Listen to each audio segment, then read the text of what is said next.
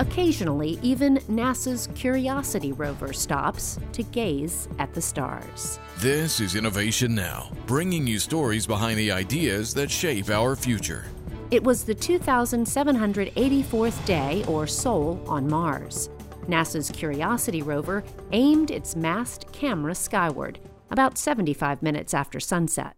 The purpose of the brief photo session was to gauge the twilight brightness. During this time of the year on Mars, there's more dust in the air to reflect sunlight, making it particularly bright, similar to bright twilights on Earth after large volcanic eruptions. On this particular evening, the dust in the Martian atmosphere was thick enough that not even moderately bright stars were visible. But a two-image twilight panorama reveals Earth in one frame and Venus in the other. Both planets appear as mere pinpoints of light in the distance.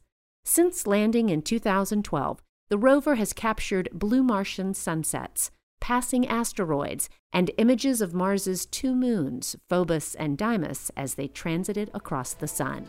And the images captured by Curiosity make astronomers here on Earth long for a chance at stargazing from Mars. For Innovation Now, I'm Jennifer Pullen.